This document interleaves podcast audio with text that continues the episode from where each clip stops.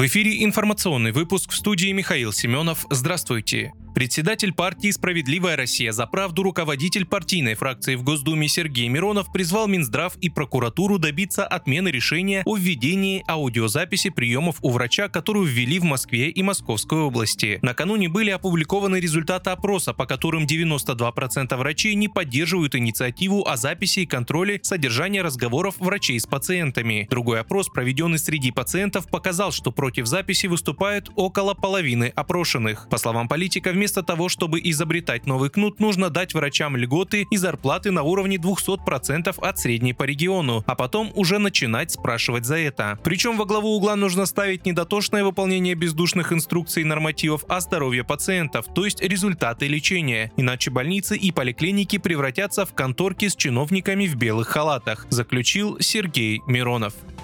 Число жертв украинской атаки в Донецке, предпринятой 21 января, увеличилось до 28 человек. Еще 30 получили ранения, сообщил в телеграм-канале глава Донецкой Народной Республики Денис Пушилин. Он пояснил, что основной удар врага пришелся по Донецкому микрорайону Текстильщик. 27 погибших и 25 раненых гражданских лиц. В ДНР сегодня объявлен траур. Обстрел оживленного рынка в микрорайоне Текстильщик Кировского района Донецка глава республики назвал чудовищным, подчеркнув, что среди пострадавших есть тяжелораненые. У многих проникающих получающие ранений в области жизненно важных органов, травматическая ампутация конечностей.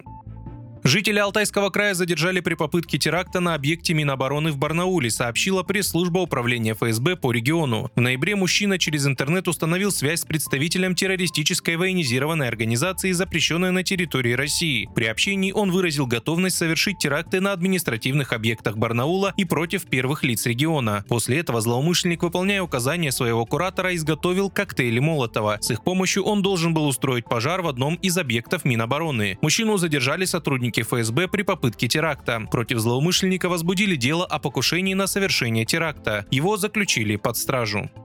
Европейская служба внешних связей рассматривает создание фонда для оказания помощи Украине, чтобы обойти вето, наложенное Венгрией, сообщает The Wall Street Journal со ссылкой на проект документа. Предполагается, что фонд получит около 6,5 миллиардов евро из активов небюджетного Европейского фонда мира и будет ежегодно выделять Киеву до 5 миллиардов евро с 2024 по 2027 год. Как уточняется, цель проекта – использовать эти деньги на выплату компенсаций странам за совместные закупки военной помощи, в том числе боеприпасов и ракет ракет ПВО для Украины. Часть средств также будут использованы для оплаты расходов на программу военной подготовки Евросоюза для Украины. Только в 2024 году, благодаря фонду страны, ЕС смогут получить около 7,5 миллиардов компенсации.